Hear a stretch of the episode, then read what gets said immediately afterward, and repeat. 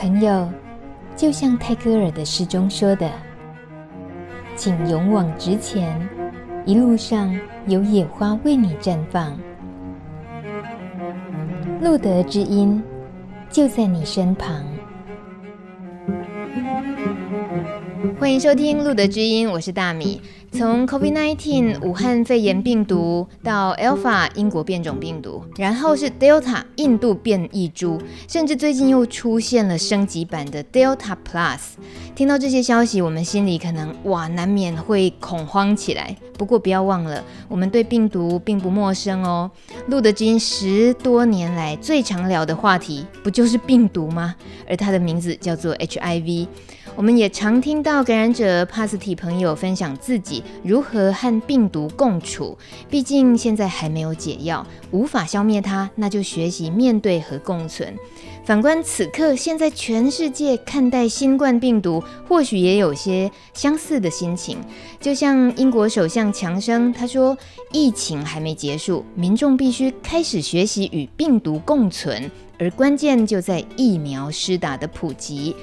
而打疫苗之前，我们其实要做的功课不少。每个人都希望能够打一支最好是一劳永逸的疫苗，防御力最高，副作用最低，对吧？但是我们也知道那个很难。所以今天我们要请专家分析以及回答帕斯提们最想知道的一些讯息。非常感谢成大医院感染部的主治医师李嘉文医师特别拨空跟我们连线录音。嗨，李医师好。Hello，主持人好，各位听众大家好，真的非常感谢你拨这个空。就社群内大家知道的情况，可能最关心两大类，一个就是副作用，一个就是疾病隐私，感染者的身份是不是会曝光这个部分。所以先请教医师，这 HIV 的感染者大多数哦，其实在台湾现在呃治疗的情况比较好的情况看起来，大家都是在稳定治疗中，就是都有服用抗病毒药。所以如果施打 COVID-19 这个疫苗的话，话副作用会比一般人反应还要大吗？这是大家普遍都想问的第一个问题。好，不过我觉得在讲副作用之前呢，哈，我还是先想要先稍微讲一下这个大家很在意的这个保护力，因为这个还是会呃牵涉到，就是大家有时候我们会被问说，到底要不要选疫苗，能不能选疫苗，到底哪一个比较好嘛？对，那这个好就是说。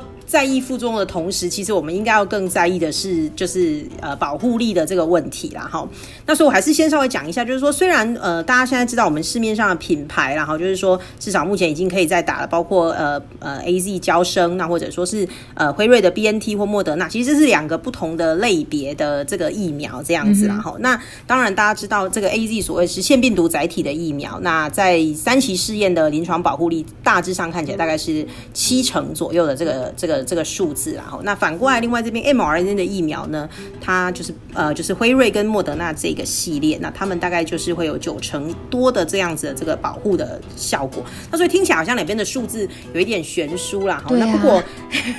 不过我觉得这个在看这个数字的时候，其实大家要想第一件事情啊，就是说我们打疫苗，即使今天他看到你看九十四、九十五这样的这个数字，但从来就不是百分之百。所以我觉得第一个观念大家要先知道的事情，就是我们打疫苗并。不是要让自己不得病，它最重要的是要让自己，就算真的不小心呃，就接触到疫苗，呃，接触到病毒，那即使不小心感染，会减少这个发生成重症甚至死亡的这个机会。那也就是说，如果以这个病毒来说，它假设不会变成重症，不会当然不会走向死亡，那它大部分的症状就是一些以呼吸道症状为主的这样子的这些这些这些可能会比较像是类流感的这些症状。那毕竟这样对于整个的身体的负担或者社会的负担、医疗的负担就会少非常多啦。所以，所以我觉得虽然这个数字上看起来有点悬殊，那但是呃最重要的事情是，他们对于这个重症的保护率事实上都是有百分之九十五以上。不论刚才我们听到的，哎，好像只有七十 percent 的娇生 AZ 呀，那其实上大家在于对于重症的保护力来说，事实上都还是有百分之九十五以上的。好，那我觉得这个是我们在打疫苗的这个部分，我要先强调的是。事情就是，虽然数字上看起来好像有差别，那不过我觉得最重要的事情是，就算得了病，但是我们不会需要住院来隔离很多天这样子，或者需要到加护病房去插管，然后，那所以在这个前提之下，我们才来讨论这个副作用的这个部分，然后。那副作用来说，当然这个以疫苗来说，我们传统上就会知道，包括呃打了疫苗之后可能会有一些发烧、肌肉酸痛、头痛，甚至局部的注射疼痛。那这些的比率在 COVID-19 的这个疫苗的比例上，似乎都比这个我们传统的流感疫苗还要来得高一些啦。哦，当然对，就是。假设你看这个数据上，流感疫苗其实呃非常非常少会听到很高烧啦。不过我知道在这一波里面，以发烧来说，包括国外的 data 或台湾的呃资料看起来，都有一两成甚至三四成的人在打完针之后会有这个发烧、肌肉酸痛、呃疲倦甚至畏寒的。对，一两天都跑不掉。对，理论上疫苗的这个会造成的发烧，一般来说不会超过四十八小时啦。所以我们也都跟这个打一打打打来接受打疫苗的这个民众说，你你原则上，在这四十八小时内的发烧，相对可能是还算合理啦。那但是如果烧超过四十八小时，那无论如何都是要特别注意，可能要进一步的去看医生。所以大致上是这样子。所以也不用去特别的要担心，要问说是不是我因为在治疗 HIV，所以我的副作用反应会比较大，这个顾虑是多余的吗？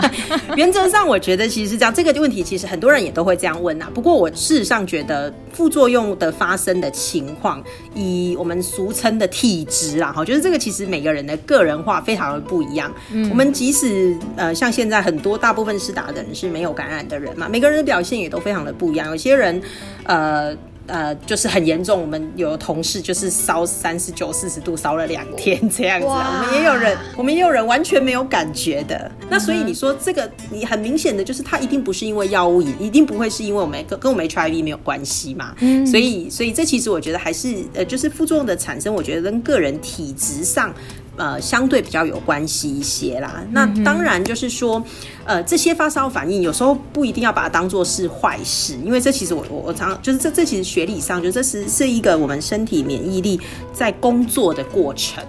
所以。意思就是他工作比较认真的时候，他很想要告诉你他很认真在工作。我觉得有一点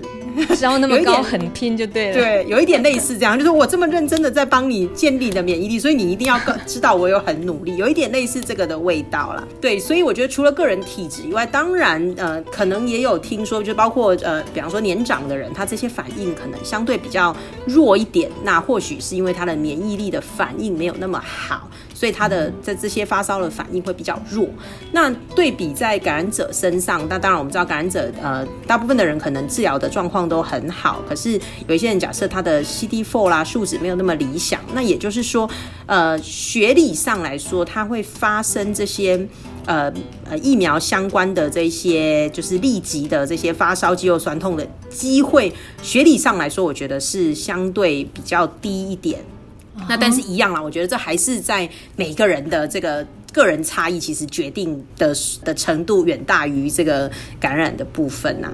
嗯哼，这个跟呃，比如说有其他慢性病的朋友，或者是我们家长辈们自己有在服用慢性病药，嗯、也就会担心说，我会我是不是会因为吃这个药而去打疫苗，就会造成副作用怎么样？好像等同于就是其实人难免就是会有这样的自己一点点的忧虑。呃，说真的，也没有一个标准答案说这个疫苗打副作用一律都怎么样，另外一个疫苗打啊，对，没有这么标准的一致的答案就对了。对，对，不过我我会建议，不论你打哪一种疫苗啦，哈，我会建议就是说，可能可以，如果没有其他呃，就是不能不能够这样做的理由，就是可以稍微水分稍微多喝一些，那当然留一个充足的时间休息，那。也比较可以度过这个这个，假设真的有一些疫苗呃打完疫苗之后的不舒服的话，或许会比较比较容易可以度得过去这样子。是是是。那请问李医师，也有朋友问，就像你刚刚说，他 CD4 很低，他不到两百，那嗯，这这就关键于他，那他可以打吗？他挺得过去吗？是。我觉得这这期就是这样。理论上，以我们目前线上这个疫苗，包括不论是 AZ 啦、娇生啦、什么辉瑞啦、莫德纳，甚至国产的高端联亚，理论上我们呃能不能打，大概取决于病毒本身是不是就是所谓的这个到底是减毒疫苗，还是只是病毒片段，就是没有活体的病毒啦。好，那原则上就是我们目前市面上看到这些都并不是活病毒的疫苗。好，就是说它它都只有病毒的片段，了解。那所以理论上是我们呃原则上在施打的这个限制里面，并没有限制说哦，你今天抵抗力比较不好，你就不能打。原则上是都可以打。好，那只是说假设你本身的 CD4 比较低，那确实是你的引会引起的这个抗体的保护力，或许就会比较呃差一点。嗯，好，那也就是说，假设我们数字上看起来是九十几，那说不定你只有不知道多少，但是就是可能会比较略略略比于我们数字上会看到的这样子的这个这个状况。嗯哼，那所以就是变成我觉得就，就其实其实这在我们平常的疫苗的施打中，我们会在思考了，就是说，如果你今天可以。好好的在家把自己躲好，躲到你 CD4 长很高的时候，那你再出来打疫苗。那我觉得这当然是是一个呃获得最好的免疫力的方式嘛。嗯、那可是因为假设你是一个还是要在外面要工作，难免也是要接触到其他人，那我们大概就会觉得，那你可能不需要特别为了等你的 CD4。呃，高到什么样的程度啦？因为尤其假设是在这个很疫区的地方，还是赶赶紧呃获得一些免疫力，是那是来来保护自己，呃，至少不要发生成重症的这样子的这个问题，可能会比较重要。哇，李医师，你这样一说，我就懂了耶。就是说，你是要让自己危险到感染了 COVID-19 再去应付吗？还是说，其实就是先让自己免于重症的这个忧虑？对对对，这个我觉得其实就回到大家都会会很担心副作用啊。不过我觉得，我想还是要跟大家说的是，你是第一，我们没有百分之百预防的疫苗，我们也不会有百分之百安全的疫苗。所以疫苗的打或不打，其实是一个我觉得是一个风险评估的过程。就是说，很多人说，那我可不可以等，或者或者怎么样等等的啦。好，那我通常就会跟人家说，如果你可以把自己好好的躲在家里，都不要跟任何人接触，自己自成一个大泡泡。对对对，那你这样子可能你不用考虑你要不要打疫苗这样。可是问题是你可能要这样子。关到天荒地老啊？No，不可能，不可能。对对对，那如果在这个前提之下，那那我们就是要来评估这个风险的这个情况嘛。是，嗯。那请问李医师，另一个情况就是艾滋感染者，他知道自己已经筛检出阳性，他有 HIV 病毒，但是他到现在其实还没有接受治疗，也就是都还没有开始服用抗病毒药。那这种情况，对于施打疫苗的话，他自己应该考量的是什么？呃，我觉得在还没有开始吃药的这个感染者朋友，我觉得我们我们还是要回到一个根本的问题啊，就是还是赶紧去吃药吧。Uh huh. 就是 就是不论不论是什么样的考量啊，或者说或许过去的一些早期早年吃过的药物，让你有一点这个受创或者有一些阴影，然后不过我觉得以现在新新新的一个世代的药物，其实是。进步蛮多的，那我觉得都呃可以值得尝试啊哈。那当然，如果是没有，那回过回到这个问题，就是如果是还没有开始治疗的感染者，那势必就是他的呃这个身体的这个我们所谓的免疫力或者这个抵抗力的部分，事实上还是一直会在被呃病毒，就是我们 HIV 的病毒破坏当中啦。嗯、那以这个的前提之下，就是第一个，大家染病的风险可能会高于其他，包括。或有可能有受到控制的这个感染者，或者甚至高于一般的的的的民众这样子。嗯、那染病之后也可能发生，当然现在都还没有一个正式的数据。不过就是说，就学理上来说，发病之后可呃发生呃比较严重的这个结果，或者发展成重症的机会，或许还是都高于一般。就是我我相信，就是假设对比于还没有治疗的人，那说不定可能都还是高一些啦。嗯哼，那那这也就是为什么呃，我们就是会在中间有一类是这个十九到六十四岁，就是我们感染者这个系这个类别嘛，就十九到六十四岁有高风险呃疾病的这一群人，那他会被放在比一般健康成人还要在前面一点的顺位。那我觉得这都还是大家觉得，哎、欸，这些人他发展成重症的机会还是比一般成人还是再稍微高一些，所以把他们的顺位往前挪，嗯哼，有一点这个感觉啦。是，呃，如果疫苗已经有轮到自己，可以这个顺位可以先去打的话，那就先去打了，是吗？然后艾滋治疗也应该要及早治疗，是这个意思吗？对，我觉得就是这个这两个其实并没有冲突啦，就是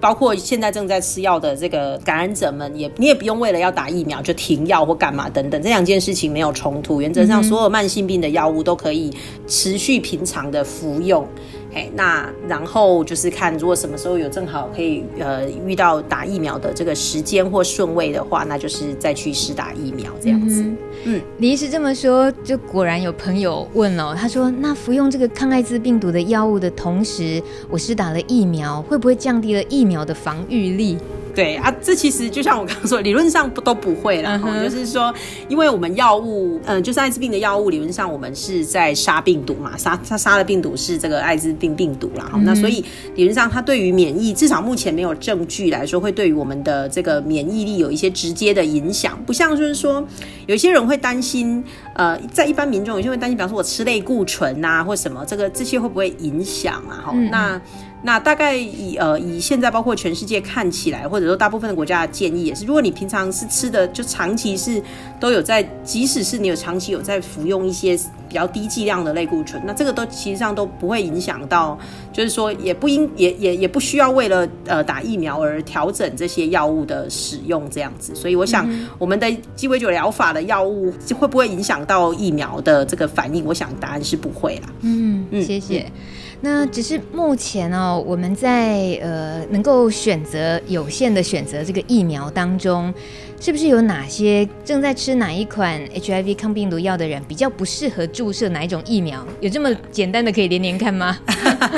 我我这个这个问题其实也蛮简单的，就是原则上都没有。对，就学理上来说，其实呃不不论你线上吃的是哪一种这个抗病，就像我说，这两个这两者之间是并没有互相直接影响，或者说我们说有时候我们会担心这个会不会有一些药物之间的交互作用。对。原则上，这这个这个疫病毒的药物跟这个这个 COVID-19 的疫苗，原则上是都没有这样子的这个交互，所以大家不并不需要因为你选你你吃不同的药物而做其他呃呃呃而考虑什么特别的疫苗。嗯哼，嗯，我觉得先为所有帕斯提朋友提的每一个问题，我都觉得是对于李医师来讲 是一种你你，我觉得你的肩上的责任就变得既要鼓励我们要。要去除我们的担忧，可是说真的哦，这个疫苗毕竟是一个现在全世界的人大家都知道，它就是一个正在抗战中的事情。那要需要从医师这里给我们那么多打包票，我也觉得有时候真的是太为难你。不会，我觉得这其实是我们每天在门诊，其实我像我最近门诊也是大家都都都会问这些问题啊，因为包括。呃，像有时候，像我现在，我就会主动说啊，我知道你你得你一定会问这个疫苗的这个事情。他说对对对，我正要问这样子。其实我们每天门诊都在经经经历一样的这个事情啦。是，所以我们就赶紧做这集节目，希望能够帮李医师先稍微做一些初筛，有没有？大家有一些基本的可以先知道。所以呃，如果有人也要很直接问说，那请问医师有没有推荐我打哪一支疫苗比较好？这样子的提问有答案吗？我我我觉得是这样子啊，这个就跟我们跟一般民众建议的一样啊，哈，就是说，第一个是，呃，每个人是不是有一些特定的，当然现在特定的身体状况会影响到你疫苗的选择。目前看起来大致上都没有，几乎所有的没有，大部几乎可能百分之九十九以上的慢性病，我们都没有特别一定要选在哪一边的这个这个疫苗组啦。好，那不过我觉得大家在施打前，我还是很欢迎大家都就是回门诊的时候就顺便跟医师稍微问一下，因为每个人的身体状况，毕竟我们在空中是不会知道的啦。好、嗯。嘿、那既然大家都有自己的医师，那我觉得其实问一下，我相信现在所有的感染科医师，虽然我我知道我们很多的这个这个这个同事们都非常的忙碌啦哈，那但是就是我相信大家也还是会很乐意回答大家的问题。是。那第二个问题就是，当然就是呃，到底哪一个疫苗比较好啦哈？我我我我其实是这样觉得啦哈，就是可能还是回到我刚才说的，就是第一个，我觉得前提是打得到了疫苗才是最好的。这个太现实了，李医师，你这话说的。太一针见血了，没得挑嘛，就是、没得挑。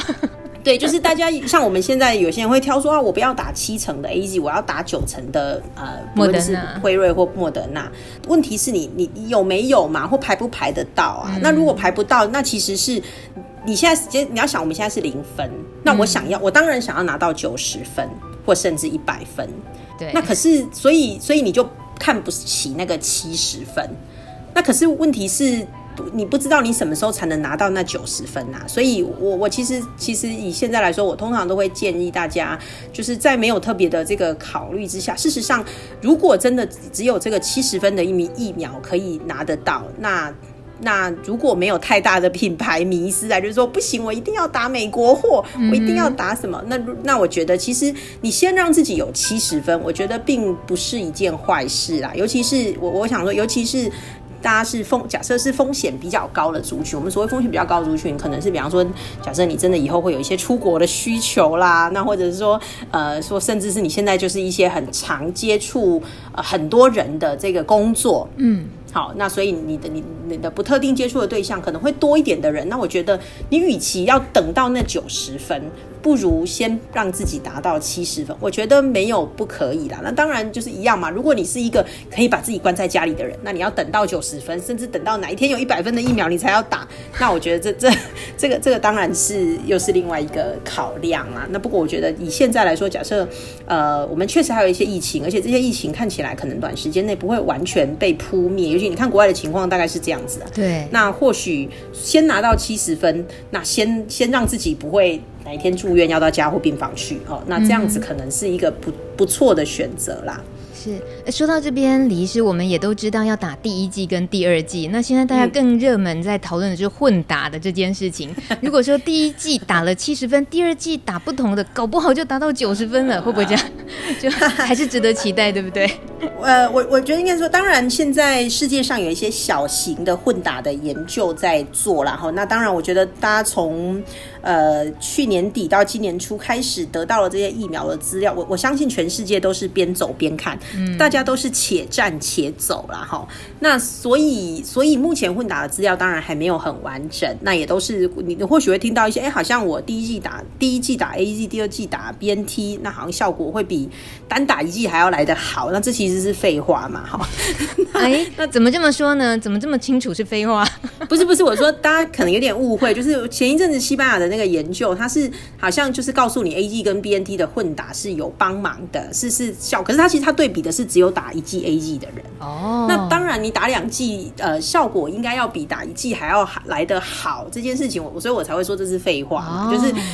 了解。那但是，但是事实上，我们并不明确的知道。你你今天就算混打之后好，就算抗体它它假设呈现的状态比较好，那它对于呃保护力的这个表现上是不是也像它这个抗体表现的那么好那么好？那这件事情其实我们不知道嘛。嗯，那那所以以当然我知道以现在国家来说，它并并还也还没有建议这个混打的这个情况啦。那所以我觉得还是回到我们疫苗的取得的这个这个程度上，就是假设我们现在手上就像英国一样，就是。有很多的 AZ 好了，那那那当然，大你看英国蒙着头，全国就是疯狂，就是他们打最多的疫苗当然是 AZ 的疫苗。嗯、那蒙着头，结果你看他们虽然在这个飘摇当中，但是他们也要解封了。就是说，这个其实是呃。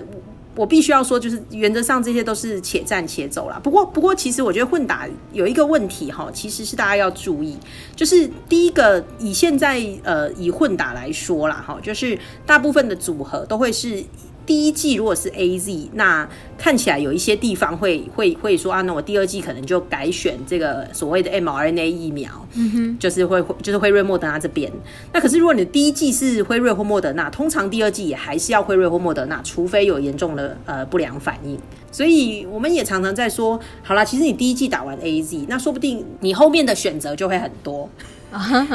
了解了解，就是在疫苗的取得上面的这个弹性其实是多，这其实是我觉得是另外一个好处啦。嗯，嘿，那因为我觉得我们毕竟是一个疫苗取得没有那么呃完整而丰沛的国家这样子嘛，那所以如果说你一定要等到莫德纳，那而且理论上像这些都是要也尽量也都是要打到两剂。那我我不知道，假设万一到时候你没有到第二季，那这样子的效果上，哎、欸，说不定其实就跟人家打两打打，就就也只有七十分嘛。所以，嗯、所以，所以，所以，我觉得这其实还是要回到疫苗取得的这个部分呐。不过我要补充的事情是哈，因为以两种疫苗来说，以就是我们说 AZ 的疫苗，它理论上是第一季的这个不良反应，就是这些副作用啊，我们说发烧、肌肉酸痛，会比第二季还要来得多一点。哦，第二季就比较不会那么难受了。对对，第二季通常比较不会难受。我们大部分的人都是第一季烧三十九度两天，第二季可能就烧三十八度一天，就是类似像这样会缩小。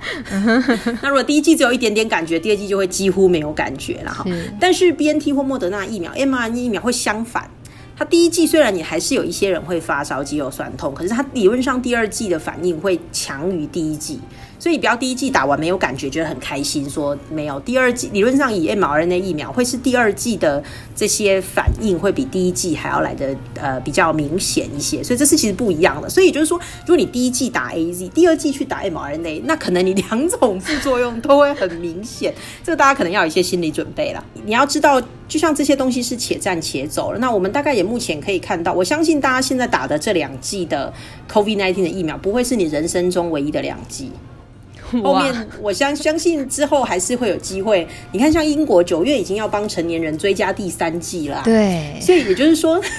你你这么在意前面的这个品牌的疫呃这个疫苗的品牌，事实上说不定我们到最后，嗯，说不定搞不好之后每一两年都要打一次，不知道啦。但是我觉得这些都是且战且走嘛。是，那那就是说，所以我我我我觉得我的原则还是会落在，还是赶紧让自己就是。前提假设是大家都是要走来走去，在在社会上招总的人，然后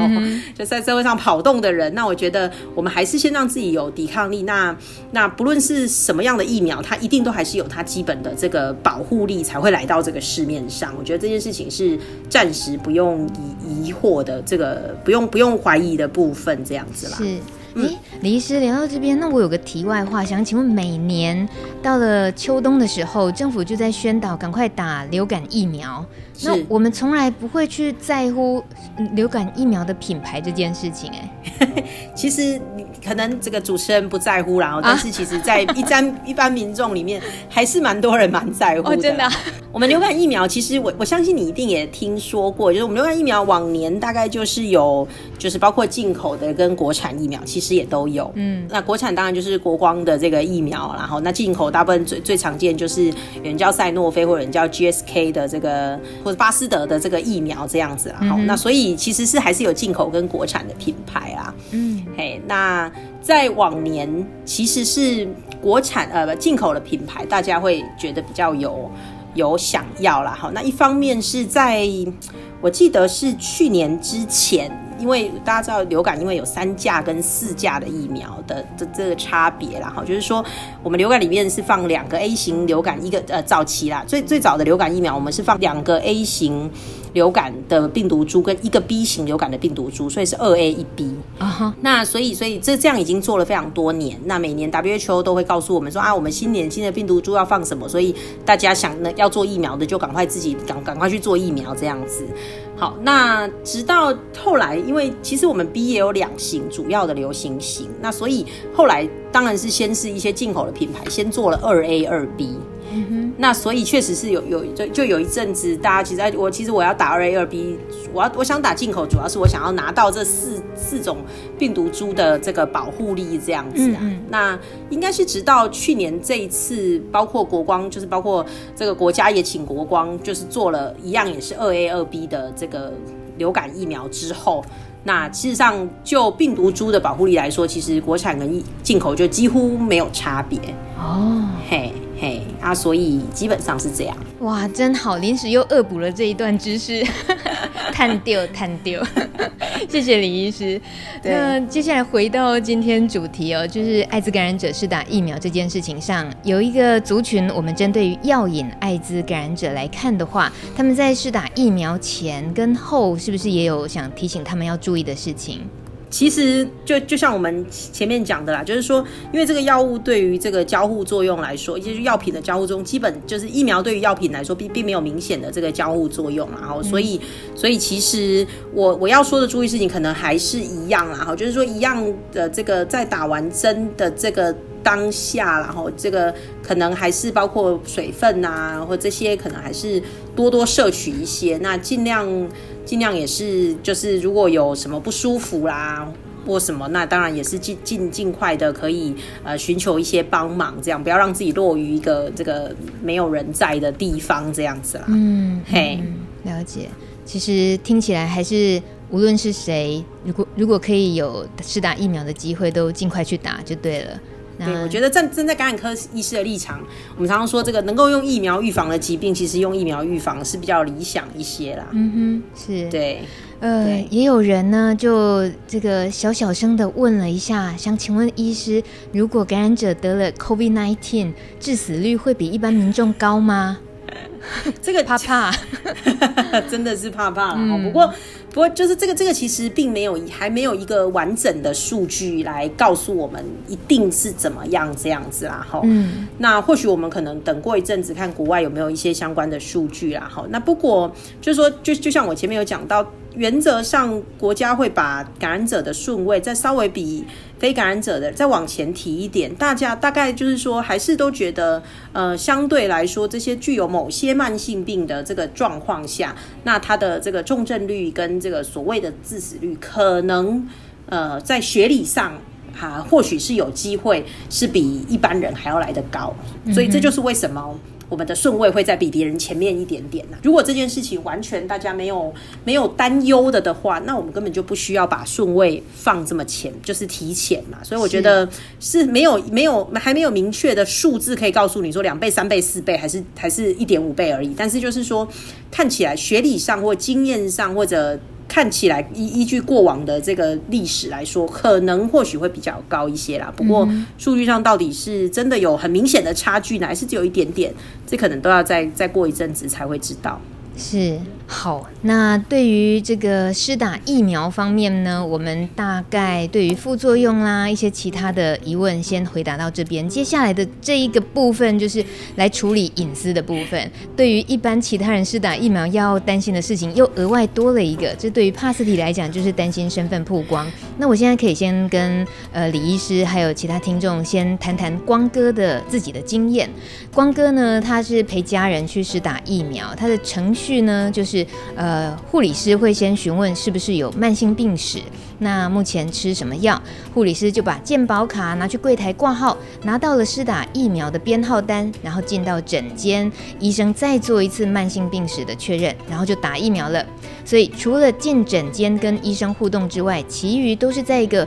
非隐秘性的空间里面。感染者在这个时候告知疾病身份的时候，就当然很有可能会有身份曝光的疑虑。不过这个部分呢，路德的另一位成员郑龙他也分享了，根据艾滋感染者法条第十二条，感染者身处在隐私没有受到保障的环境的时候，是可以不用告知疾病身份的。另外，每一个施打疫苗的场域都不一样，所以要看当时的状况。如果真的会担心的话，或许可以选择把疾病身份写在小卡片上递给医师。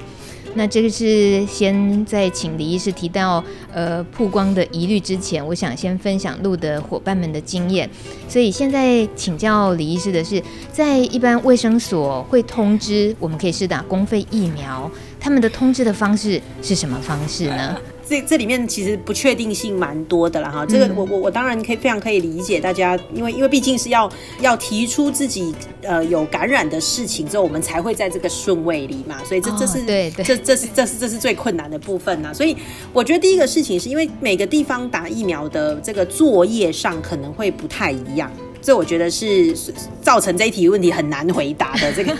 这个情况。拍谁拍谢。即使比方说我们医院来说好了，那它其实就是我觉得说每每个地方的这个这个这个行政流程上可能会不一样，所以我们真的很难给一个完整的这个就是或者一定你就是这样子做的这个情况嘛。不过我我我其实是这样觉得，第一个是。或许就是可能，因为接下来是可能会有一些大型筛检站啊，或什么等等的嘛。那那甚至在大型筛检站上面，它的它的这个行政流程上到底会怎么进行，其实我们也不知道啦。那确实是，如果是大型筛大型筛检站来说，它对于这个这个这个包括挂号啦什么各方面的这个评估啊什么，都是会在一个比较开放的地方。我我我也同意，这个可能会对于感染者来说会有一点这个负担，然后那而且。如果说真的，呃，在当场如果有有有获得一些拒绝啦，或什么等等，那这个情况就会更困难一些啦。哈、嗯。那所以，我其实会比较，我还是会比较建议大家，如果可以的话，那当然就是如果回到大家的指定医院来来来施打，这个其实是最简单的啦。哈，因为我觉得。反正，在指定医院里，这个、这个、这个各方面的这个处置上，大家就会比较放心、比较比较流畅一些啦。哈、嗯，那我觉得这是这是第一个。那当然，有的人指定医院很远呐，哈。那我现在也会跟我的一些病人说，那我觉得你另外一个考虑的点是，可能可以去卫生局所的地方啦，好，就是说。因为就卫生局所来说，他们还是有呃，目前都还是有一些这个可以会施打的这个点嘛，那他们就会有医师去评估，那或许就可以走在像这个郑龙这边建议的，就是啊，那当然在外面假设在在在挂号或什么的时候，那或许你你没有办法告诉告诉这个挂号的人员，那但是或许是去到了这个诊间里面，那那自然就会就是可能就是因为毕竟就是一个比较隐私的这个地方啦。嗯哼，那当然我其实最期待的事情是唐凤政委的这个系统哈，我不是昨天开始可以有一些登记吗？对，那他听说好像因为他是用健保卡去登记，所以他会去抓你。过去一年之内有没有就是某些这个疾病类别的就诊，看你就诊的记录有没有一些特定的诊断码这样子，他们是这样用这样来评估。所以我，我我想象就是他他们如果可以做出一个就是，哎，我到时候反正你在云端上就已经检核成功了，那我就凭了一个 QR code，我就可以去筛检站打针。那我觉得这是一个最完美的这个情况好。不过，但不晓得唐凤正我会不会听我们的节目，就是 寄给他。对，就是我觉得这样子，其实第一个其实也很免除现场大家还要再重新再次验证说你的身份是对还是不对，然后又要在那边插件保卡或干嘛等等的。其实如果在云端上面大家都把它做好这件事情，那我只要确定这个 QR code 跟这个人是同一个人，那这样就解决了。嗯，是，我这是我心里面。那我觉得这样对我们感染者来说，其实也是最方便的啦。不过这个因为系统上他们到到时候，因为现在还在测试当中嘛，所以到时候他们会怎么样发出这个通知？因为我相信到接下来的这个类别来说，应该不会是由，可能很难再由里长一再发通知单了，因为人太多了。嗯哼，对，你丢背啊，兄弟啊，你丢背 啊，接下来就就拍走。对啊，对，因为人太多，我们其实八十五岁以上，可能七七八十岁以上，你还可以这样子，因为毕竟每个里或许没那么多人了。但是你你现在到这边来，其实人非常多，我觉得可能很难是。我我我我在想，可能不会是里长要发通知啊。那但是，于是像这样子的这个挂号系统，或许就是一个不错的这个选择，这样子。嗯，是。嗯、对于身份曝光哦，有另外一位朋友，他是在快筛这个部分他有疑虑。他说，公司员工需要全体快筛，然后健保卡都被收走了，这样子会不会身份曝光？哦，这个真的是我我说实在，我我对于这个全公司把健保卡收走去做快筛这件事情，我觉得非常的这个在根本质上好像就很不合理哦。说实在的，是这样子，很荒谬的一个举动。理论上啊，哈，你今天就是要去插健保卡，这是一个医疗行为啊，嗯、那所以它并不是只是一个去开快筛的过程。因为我们现在大部分假设一些快筛站，理论上它就是一个有点像是验证身份，但其实就是说，你今天如果真的拿了健保卡去做插卡的动作，这个我觉得某种程度是一个医疗行为，然后但是你却都没有见到医师，你就被插了一个健保卡，我觉得这这个在本质上。我自己是觉得真的是有一点荒谬啦所以当然我不知道这就公司来说的强制度到什么样的程度啦。不过我觉得就是说，任何时候如可能如果真的觉得不舒服，那或许可能我我我不知道有多大的权，就感染者来说有没有多大的权利，就是哦，那我自己去外面做筛检，或者说等等的啦哈，因为。因为我觉得主要是你把健保卡交出去，你不知道他要做什么事情，这件事情，这这个这个是一个很私密的文件呐，所以我觉得，也就是任何人其实都可以拒绝被收走吧。我我觉得其实是可以。今天公司要来收我的健保卡，我可能会拒绝他。嗯、是好，对，在公司的体制里面，或许这位同这位朋友他又有他的为难。那可能这个背后的原因，如果需要协助的话，相信是呃路德啦，其实都可以提供相关的协助。呃，最后一个部分哦，有关于慢性病的这些朋友们，他们在试打疫苗上的一点点疑虑，也是在请教一下李医师，因为呃感染者朋友他们如果自己也有其他的慢性病史，像糖尿病、高血压，或者是。装心血管支架的哦，我认识的好几个哦，大家都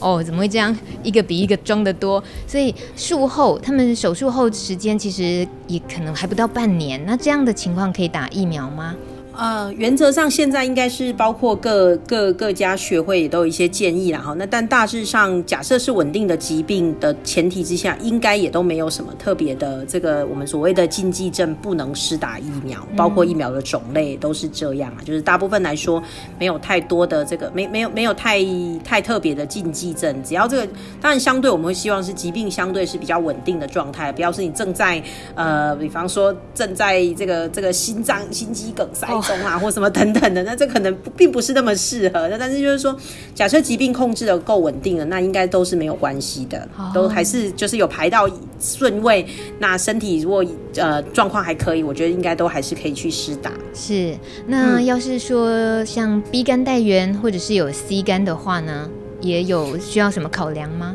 嗯，原则上也都没有哦。哦，大家就是，我想就是还是持续你本来的慢性病的用药，那然后就是就就就就保持放松的心情。嗯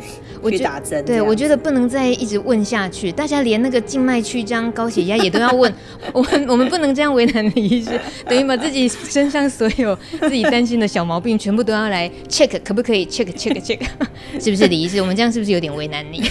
这其实大家都是这样子啊。不过其实现在大概唯一比较确定不能打的情况，就是你曾经对于疫苗里面的任任何一个成分有严重的过敏。我们所谓严重的过敏，就是比方说打有一些打了那吃了某个药或打了针之后。你会呼吸困难呐、啊，会整个眼睛肿、脸肿啊，甚至会这个这个我们说休克的哦。嗯、那那那你真的要非常小心呐、啊。哈，那但是剩下的这些慢性病，尤其是大家是控制的好的慢性病，原则上都并不是需要太担心。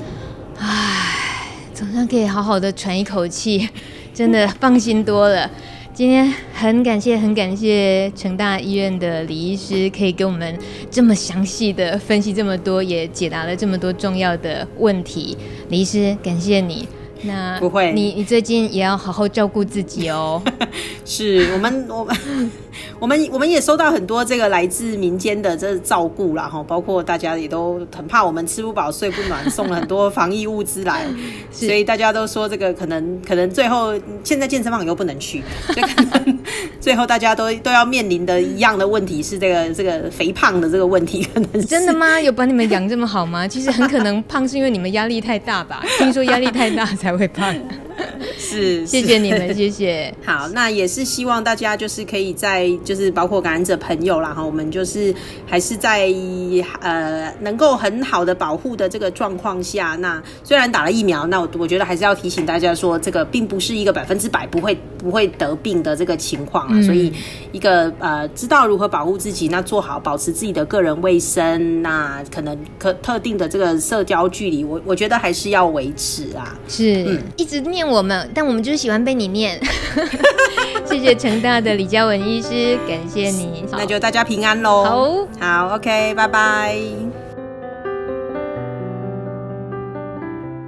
就在这一集节目直播的时候，我们收到了好消息，就是艾滋感染者符合公费疫苗的接种对象，被归类为可能增加感染及疾病严重风险管理的类别，目前接种顺位是第九。所以接下来就是感染者疫苗预约的步骤，要记住了。第一是意愿登记，第二是一九二二用简讯通知，第三是确认预约接种疫苗，第四就是实际接种疫苗了。简单来讲，预计七月十三号之后，全国的艾滋感染者可以开始登记疫苗的施打意愿。之后呢，可以等到一九二二简讯通知。如果没有手机的话，可以留值得信任的朋友他的联络方式也没关系。当我们收到了一九二二通知确认之后，在七月下旬预计就可以开始预约喽。预约的方式可以透过网站或者是超商、药局等等，可以预约接种的地点和时间。如果有任何不清楚的地方，打电话到路德问协会的工作人员都没问题。谢谢你陪伴路德之音，期待我们很快就能再见到彼此，脱下口罩，好好的拥抱。在人生道路上继续勇往直前，下次见喽，拜拜。